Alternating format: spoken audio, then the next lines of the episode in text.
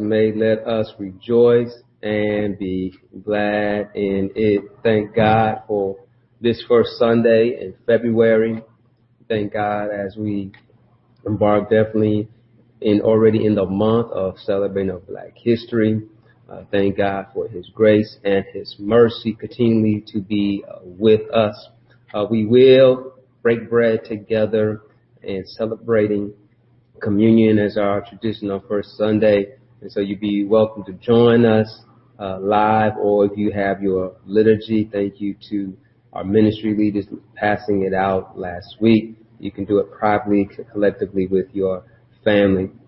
And we are continuing this series dealing with our Eucharist and communion and breaking bread uh, with our Lord and Savior Jesus Christ, walking with Him, communing with Him, staying with Him, and our desire to walk in accordance to His will, and definitely as we're kicking off this new year of 2021, reflecting us walking in communion and fellowship with our God. Uh, so with that, let us prepare our hearts and our minds to receive a word from our Lord and Savior today. Uh, we will be in our Bible in the New Testament, Luke the 24th uh, chapter, and you can turn there and join me in prayer also as we uh, join in prayer, uh, ask you to pray with us, pray for us as we continue to build the kingdom of our God in the midst of these times that we continue to bring glory and honor uh, to him and serve him. Let us pray. Mighty God, we thank you for your grace, your mercy, your love towards us. We thank you, God, that you have shown us your faithfulness. You've shown us, Lord, how great is your love. Father, we thank you in the midst of adverse situations and circumstances that we have been faced to go through, uh, that we have been challenged, uh, but yet by your power, your grace, your mercy, we are more than conquerors. Father, we ask you to bless those who are mourning and grieving uh, for lost ones. We ask you to comfort them and may they see you are walking with them and staying with them. Help us, Almighty God, as your church to comfort our brothers and sisters in Christ and be with them and encourage them right now, oh God. We pray for healing. We pray for restoration. We pray for those who are waiting on doctors' results. And God, we just pray uh, for you to move and comfort them and give them peace. Now, God, as we continue to worship you in the reading and the preaching and the teaching of your word today, uh, we are desperate for you to speak to us enlighten us uh, through your word. Teach us and grow us as only you can, that we might see Jesus and have your word hidden in our heart, that we might not sin against you. This and so much more, Lord, we ask and pray. Amen. Amen. Again, good morning. Thank you. Welcome to Zion Baptist Church. Uh, encourage you to uh, share this Facebook post and like and subscribe on YouTube encourage one another, maybe chat and communicate to one another. Uh, and you also can download our app to stay connected with Zion. Also, you can give online uh, through Zion's uh, website and app as well to give your offering during this time that we are still worshiping remote, but making progress that we might be able to uh, soon be able to gather again as we continue to uh, be diligent following our COVID-19 protocols. Uh, so if you open up your Bible with me, uh, Luke, the 24th chapter, we're going to look again, uh, Jesus walking uh, with two disciples to the road, uh, Emmaus. And uh, when we look at our text today, I want to highlight today that we're going to pick up when he first shows up to them and he's still a stranger. They do not know um, who he is, but yet he asks them what things. And so I want to talk about today about what do you know about Jesus? And what we know about him, the more we know about him, we can walk with him and talk with him. And so what, what about Jesus do you know? So let's walk and talk. the things that we know about Jesus, uh, what we believe about Jesus, uh, and we believe these things to be true, uh, should impact us and should encourage us to walk a life that reflects what we believe. Our faith is shaped by our belief in his word, his teachings, and the divinity of Jesus. Jesus is Lord and King of Kings, and he is the Son of God who died on the cross for our sins. Us to grow in this knowledge of in the teachings of Jesus, his divinity, and his him being our Messiah, helps us to discern competing views and objections to who Jesus is as our Lord and Savior. Belief in these doctrines then should result in a life of discipleship and obedience and seeing fruit of transformation in your life. And this is the challenge that we must know this for ourselves. Having a personal relationship is good, but also collectively how we can encourage one another on these truths, building up the church, building up our community by sharing what we believe. Today in this text, we're going to look at Jesus and how our faith and our livelihood is impacted in the identity and the person of our Lord and Savior, Jesus Christ. So when we look at Luke 24 chapter verses 13 to 34, Jesus is on the road to Emmaus with two disciples.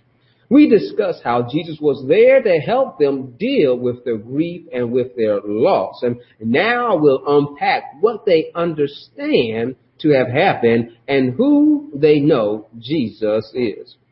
Still, what we know as the reader know that the stranger is Jesus. Let us read this text again, starting at the verse 13 of the 24th chapter of Luke, New Living Translation reads, That same day, two of Jesus' followers were walking to the village of Emmaus, seven miles from Jerusalem.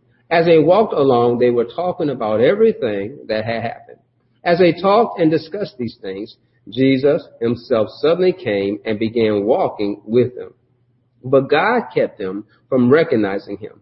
He asked them, what are you discussing so intently as you walk along? They stopped short, sadness written across their faces. And then one of them, Cleopas, replied, you must be the only person in Jerusalem who hasn't heard about all the things that have happened there the last few days. What things? Jesus asked. The things that happened to Jesus, the man from Nazareth, they said. He was a prophet who did powerful miracles, and he was a mighty teacher in the eyes of God and all the people. But our leading priests and other religious leaders handed him over to be condemned to death, and they crucified him. We had hoped he was the Messiah who had come to rescue Israel. This all happened three days ago. And then some women from our groups of his followers were at his tomb early this morning, and they came back with an amazing report. They said his body was missing. And they said they had seen angels who told them Jesus is alive. Some of our men ran to see, and sure enough, his body was gone, just as the woman said. What things, right?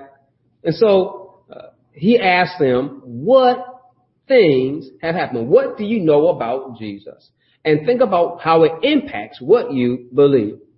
Uh, Jesus asked them, what were these things that has happened? And they tell him that Jesus Nazareth, who they believed to be a prophet, who did powerful miracles, and was a mighty teacher in the eyes of God and all the people.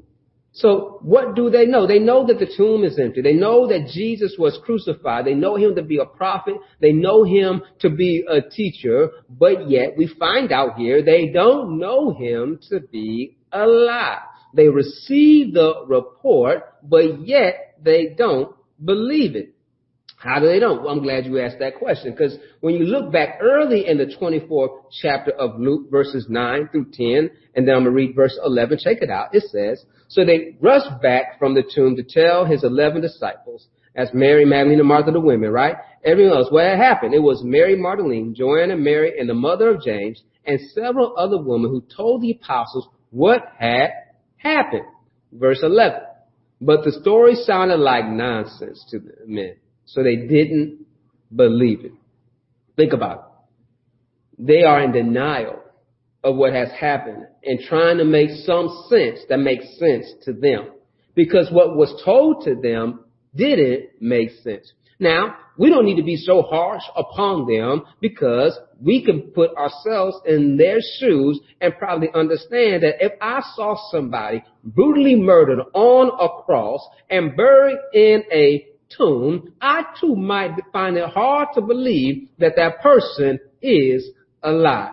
So they understand that this is not a natural event, but something super, uh, supernatural, some miraculous event has taken place, but since they cannot grasp this, and that's a hard thing in our lives, right? Grasping the supernatural things that we have not seen before, things that upset our understanding of what we believe how things ought to be. And when God can, can uh, intervene and step in and change things around, in our life. It will help expand us to see how great, how amazing, how magnificent our God really is. But in our times of pain, in our times of sorrow, in our times of hurt, it's hard to look towards some things and get a part of encouragement when we're living in a state of denial because of the pain has caused us to be in this place, in this station, in this position in life. They knew that Jesus was a man. He was from Nazareth. They knew he had, he was the son of a carpenter. They knew of his siblings. They knew of his teachings and the power of his teachings. They witnessed his miracles. They witnessed him combat and fight against the leaders who the ones who turned him over, who they suggest and point out that it was not the Pharisees, but it was the Roman government that what, that the Jews really gave him over, but the Roman government was the one who also did the sentencing, but they blamed the religious leaders that turned him over and turned their back onto Jesus. And so they confirmed that Jesus had power, had authority, had purpose, had meaning. They knew this about Jesus. And we find out they believed him to be the Messiah.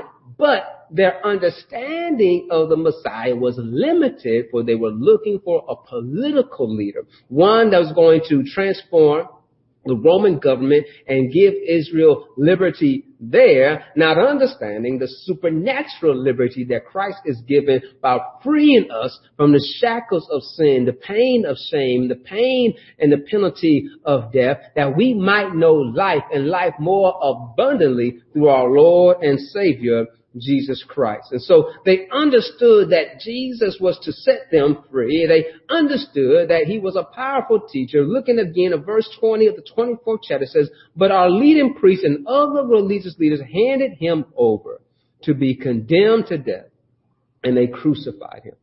They're grappling with what happened to Jesus of Nazareth. Uh, he was handed over.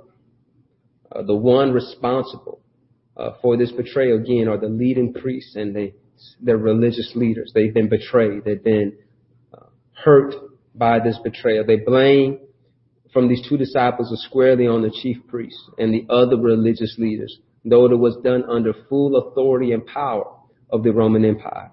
Since the Roman government had the authority only to kill, that this con- this conviction, this political punishment, to die on the cross by crucifixion, uh, the disciples have not come to understand all that has transpired and has happened these past few days. Jesus told them this would happen before they even went to Jerusalem, but yet they're still in the pain and the hurt, have not grasped this understanding. Luke 18, 31, 33 has what Jesus tells them.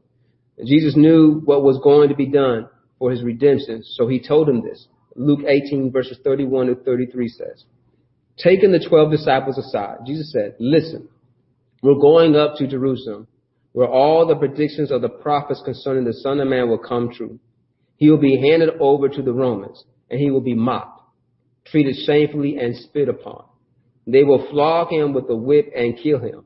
But on the third day, he will rise again. They did not know uh, what this means. Imagine the 12 receiving this direct message from God. Imagine Jesus saying this over to them again. Imagine Jesus breaking bread with them on the night of his betrayal. But verse 34 says, but they did not understand any of this. The significance of his words was hidden from them and they failed to grasp what he was talking about. Luke 18 verses 34. So what do we know about God? is what also what God reveals to us. What he has expressed to us and we are seeking to understand. God knows everything. God knows all things.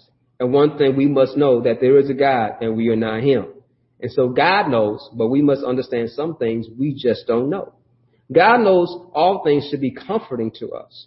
So on the other hand, when we know that God knows everything, we sometimes feel entitled because of our relationship with God that we might want to know what's going on too.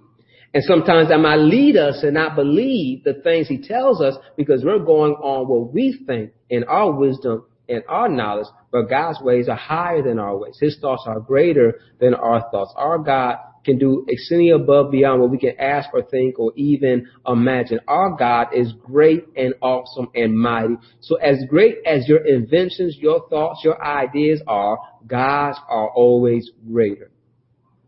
And so in this time about what we know about him, let us not come to say, I know everything about Jesus. But let, we, let us learn that we must learn more about him by walking with him, communing with him, praying, meditating. What does that look like? It looks like daily me spending some time in my word and seeking God to speak to my heart, daily confessing and, and taking inventory in my life, realizing there's some areas in my life that are not right. And Lord, I need you to speak this truth and this power into my life. I need to understand what it means to truly have my heart exposed before you so that I can have my heart break with what breaks your heart and be sensitive to the things that you are sensitive to. This will impact me to be more compassionate, more loving, more forgiving, more caring. Imagine our community changing, the more we are being changed and being transformed by God. We should be new creations. We should be new. Every day we should be brand new, an opportunity for us to be more merciful, more gracious, more loving, because how much more we receive from our God. And so when we understand that we want to know Him and seek Him and be with Him, we must believe Him to be who He is. Verse 24, 21, when the disciples are saying, we had hope. He was the Messiah who had come to rescue Israel. This all happened three days ago. They believe him to be the Messiah, but they didn't have the full understanding of who the Messiah is. Same thing in our lives too. There might be some things we know, but do we have the full understanding? The good old hymn said, we'll understand it better by and by. There's sometimes in our lives that the more we walk with Him, the more we talk with Him, the more we stay with Him, the better we'll understand these things by and by. So believe, they, they believe Him to be the Jesus of Nazareth, who is the Messiah, who is also a prophet, a teacher, and a powerful man of God, able to perform mighty miracles. But they did not fully understand that Him being also fully man is also fully God, the Son of God, who came to die on the cross for the sin of the world and to rise from the grave three days later. They understood that Jesus being killed by the government seemed to that the government has won. Uh, the Messiah has been defeated, but yet they're not understanding that Christ was not only going to die uh, to uh, to be defeated, but his death was going to bring forth victory. Because of his death, he defeated death because he rose again on this third day. But yet they don't believe he's alive. This all happened three days ago, they say. They are grasping what happened three days ago, but not grasping what Jesus says that he would do in three days even from the message they received from the women who witnessed the angels and told them of the empty tomb and that Jesus is alive, the confirmation of Peter and the other disciples that ran to that tomb and see it to be empty, they're still wrestling and struggling what they know about Jesus. What do you know about Jesus? What things do you know about him? The disciples tell the stranger what things they know. And then we see the shift of how Jesus will teach us more about him. Again, they're talking to a stranger who we know as the readers to be Jesus. They're giving their perception, their perspective, their understanding, and they believe their understanding to be correct and be fully true. But what happens is that Jesus allows them to speak and allow them to hear and realize that they have part of the message. And here we're going to see how he's going to give them the fulfillment of the message. Verses 25 and 27. Then Jesus says to them, you foolish people, you find it so hard to believe that all the prophets wrote in the scriptures. Wasn't it clearly predicted that the Messiah would have to suffer all these things before entering his glory? Then Jesus took them through the writings of Moses and all the prophets, explaining from all the scriptures the things concerning himself. See, the more we spend in his word, the more we get to know him. And so in order for them to better understand what has happened, Jesus points them back to the word. He points out that how the scriptures speak of him suffering. The scriptures speak of him taking on this part of death and resurrection uh, to come for their redemption. What we also need to know is that how we need to spend more time in his word so we come to know him better. So that when times of adversity come into our lives, we can fall back on the promises and the truth and the power of God's word. Jesus spoke truth to them because he is the truth. Jesus being the living word points them to the word. And so how much more time in our lives that when we are facing hardships and detrimental situations that we can turn to the Messiah, our Lord and Savior, Jesus Christ, and say, word speak into my life. And Jesus, the living word, the bread of life can minister us and help us to endure hardships and pain in our life because his word is life, is true. It is power. So Jesus takes them through the writings of Moses and all the prophets. Jesus listened to what they did not understand and points them to what it means into the word. He explained them everything concerning him. One thing I want to point out that every time we read our Bible, do not forget that the Bible tells us about God.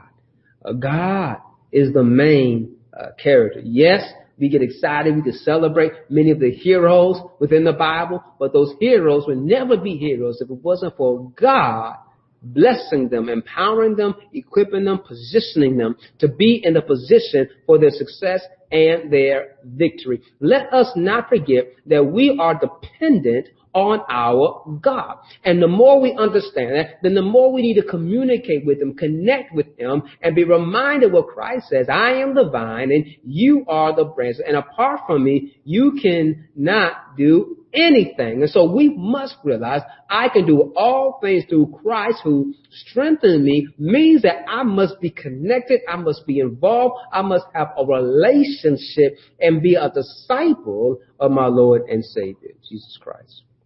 So therefore I must know him as prophet. I must know him as teacher. I must know him as king. I must know him as Lord. I must know him as the son of God. And I must build on this wisdom and this understanding and seek after him. Meditate on his word. Pray daily and continuously to be in his presence. And we have victory. So think about how much of the word is coming into your life. So here it is. He says to them, the word tells you who I am. He's pointing out everything concerning him. And so what do we know about Jesus? We can find it in his word. We can turn to it in his word. And the beautiful thing, he says he is the word. He desires a relationship with us that we can communicate to him.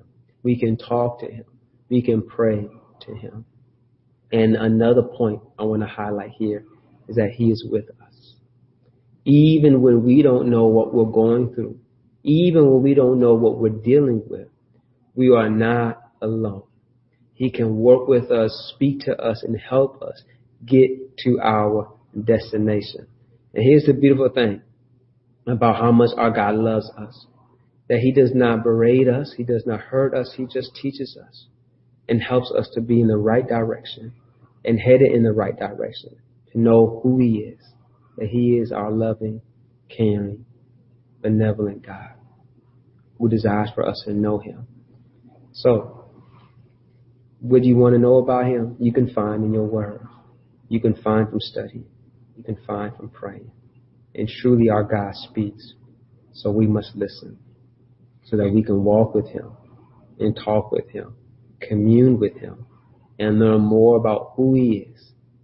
And may that be reflective in our response to this belief, to this truth, to what we believe.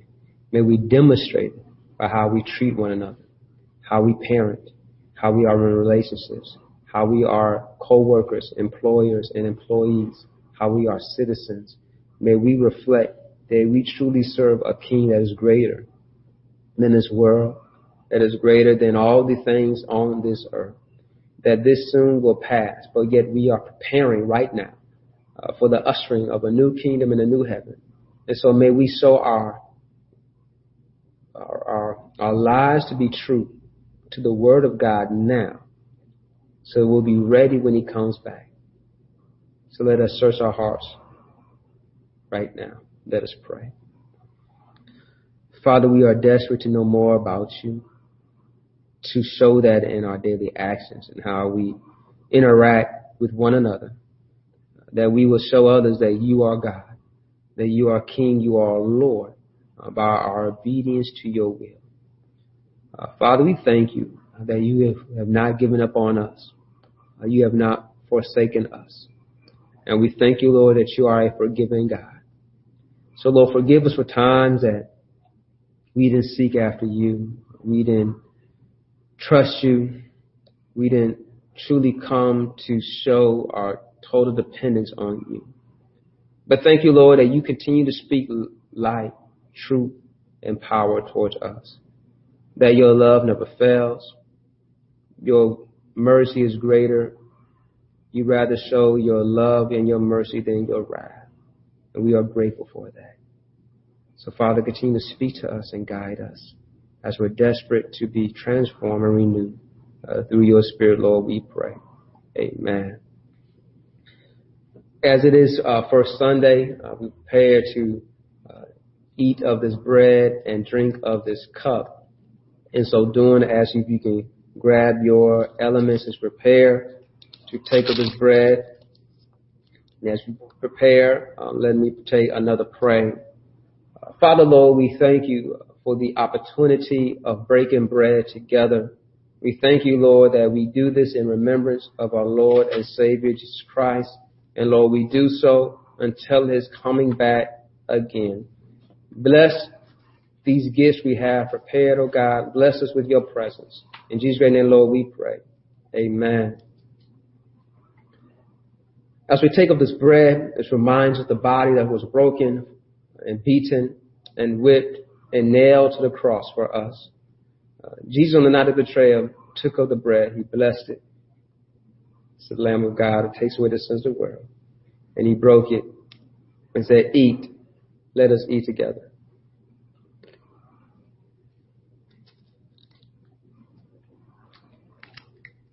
Likewise, he took up the cup and he said, this represents my blood. It's poured out for the remission of sins. As after he blessed it, he gave it to them and let us drink together.